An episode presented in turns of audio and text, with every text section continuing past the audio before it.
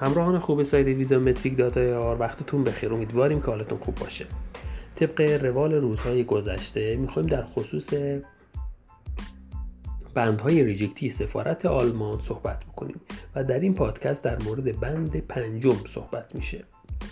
بند پنجم در واقع برای کسایی صادر میشه که تجربه سفر به آلمان و کشورهای اتحادیه اروپا رو داشتند. این بند مخصوص این افراد هستش. اگر این افراد طی اون سفر خود به اتحادیه اروپا کاری خلاف قوانین اتحادیه اروپا و اون کشور انجام دادن و اسم اونا در یک سیستمی به نام سیستم اطلاعات شینگن ثبت شده SIS ثبت شده باشه عملا شما تا اطلاع ثانوی نمی‌تونید به این کشور آلمان یا کشورهای دیگه اتحادیه اروپا درخواست ویزا بکنید. و اگر هم درخواست ویزا بکنید قطعا شما ریجکت خواهید شد.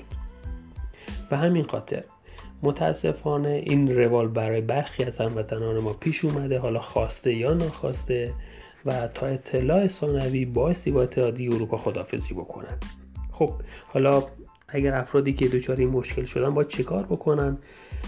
طبق آموزشی که توی خود سایت های سفارت ها وجود داره یک درخواست رو به زبان اون کشور یا زبان انگلیسی تایپ می‌کنن عکس پاسپورت خودشون رو لحاظ می‌کنن توی اون نامه و به ایمیل و یا شماره ای که در واقع هر سفارتی جداگانه داره فکس می‌کنن.